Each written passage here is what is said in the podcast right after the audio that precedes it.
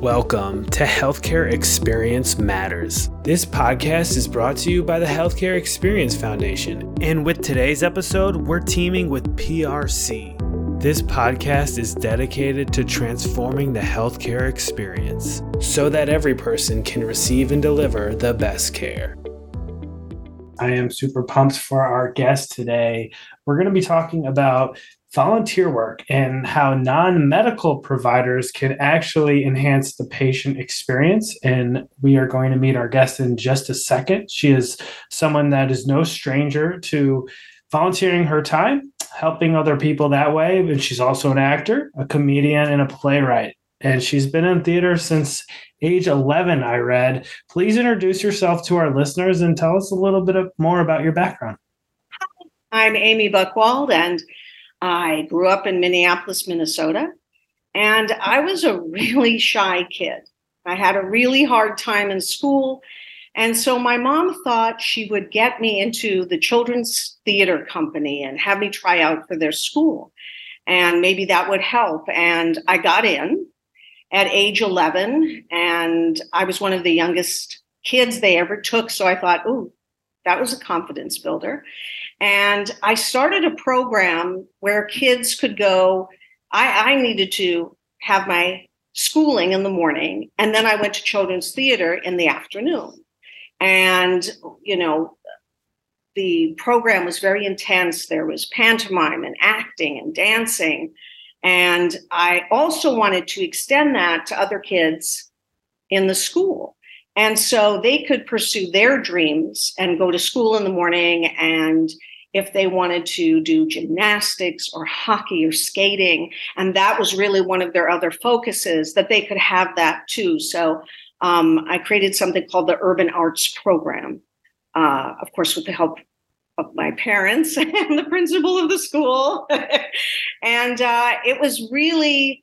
Uh, you know, such an incredible experience for me to train like that, have that intensity. And then after the classes would end at five o'clock, I'd have some dinner. And if I was in a show, I would have rehearsal for the show.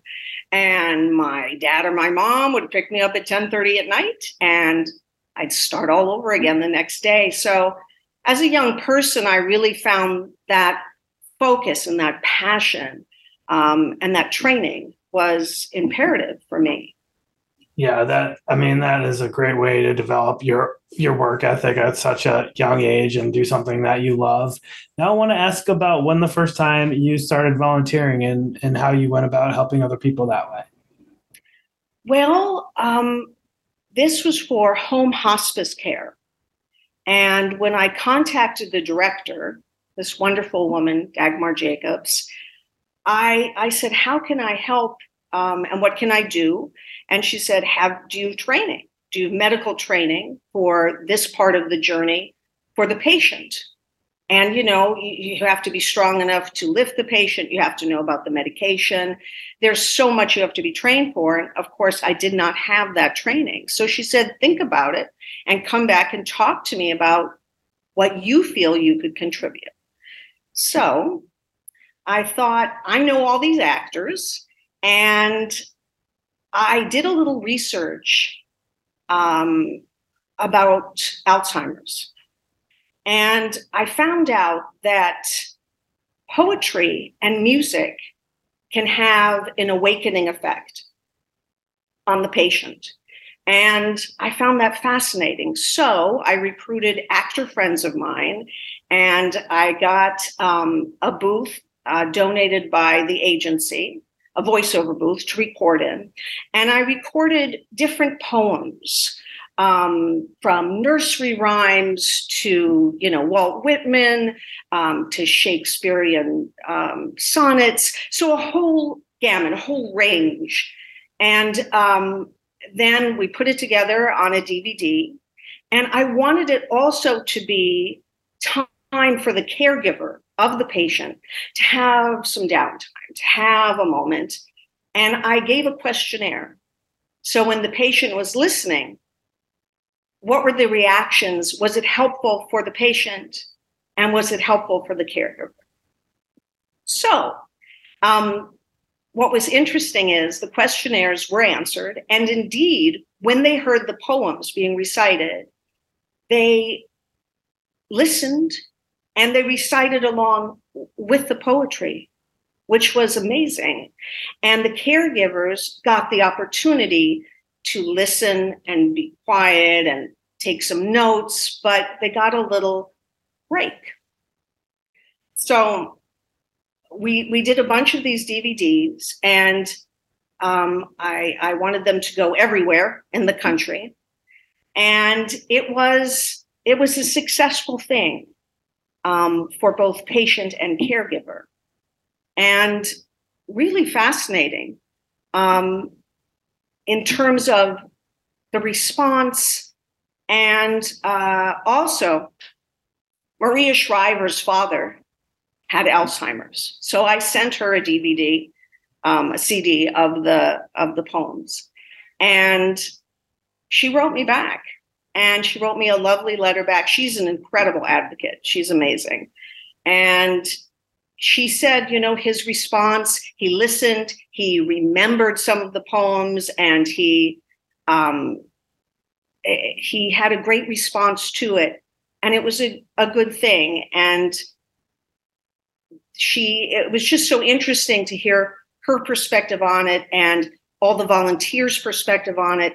And it was the way I could contribute. I couldn't contribute medically in the room, but I could do something with the knowledge I had in my discipline. And I, I think... with Dagmar the saying that to me, what can you bring to it, was so helpful, because we can all contribute. We just have to take a minute and focus on what our strengths are to help others. That is very well said, yes. And that is the, the point of this discussion today, trying to uncover different ways that, you know, the person with without a medical degree or a medical background can actually contribute to patient care. And this is a beautiful story. And Amy, help me out. Is this this was part of the not arts performing arts nonprofit, the Mulberry Tree Group? Mulberry is that Group, yeah. Awesome. Is there yeah. that that's what I thought. And it's um this was called the Awakenings through, Awakenings through Poetry. Poetry. Awesome. Yeah. And yeah. yeah, I want people to look that up for, for more information. That is amazing stuff. And you received the honor of Volunteer of the Year, actually, mm-hmm. which is really cool. And that was uh, an award given by the Home Hospice Network. Tell us a little bit about that. Yeah, that was, I was completely surprised by that. They had um, a big, they had an event, and at the end of the year where um, volunteers and people who had contributed, we were all just going to meet and hang out and have some dinner. And we got lost. We couldn't find it. We were late. And we came in very late. And we walked in. And everyone stood up and started applauding. And I was like, what is going on? And then I got awarded. I was completely shocked, completely shocked by it. And, you know, obviously, the reward is in the doing. And hoping, hoping that you can make some difference in someone's life. And I think especially with home hospice care, at that point of the journey of that person's life, that you, you who are a stranger to them, could be useful to their family, to the caregiver, and, and, and to them. And that's one of the best things you can do. And we all have gifts. We all can figure out how to do that. Definitely. What advice would you give to someone who's thinking about volunteering at their local hospital, maybe, or somewhere in their community to help make a difference? Um, you know, talk to that person. What what would you tell them to, to kind of go for it? I think you choose where you feel you can do the best good, and where you feel, um, I also went into the children's cancer unit, and I had to step out for a moment because I was overwhelmed, and I had to stop being overwhelmed so I could be useful in the room. And I was doing pantomime and I was doing clowning and pantomiming. And, and I think that's important too, that it, it's certainly not about you and how you're feeling or that you're overwhelmed and upset. Um, you really have to focus on that and work on that so that does not enter in. And you have to figure out, do I want to, where do I want to be useful? And to check your emotions definitely at the door. Um, and there's no, there was no handbook for that. There was no teacher for that. So I sort of, I learned, I learned the hard way by doing, by doing and finding that out for myself. Um, always how to be useful and not get in the way of the work that you're trying to do. Yeah, for sure. I mean, being able to have this incredible gift of the arts in your background and then share it with others so um, unselfishly like this, it really is a beautiful story.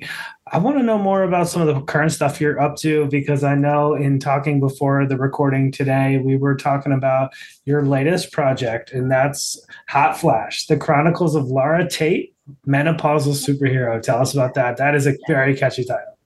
Thank you.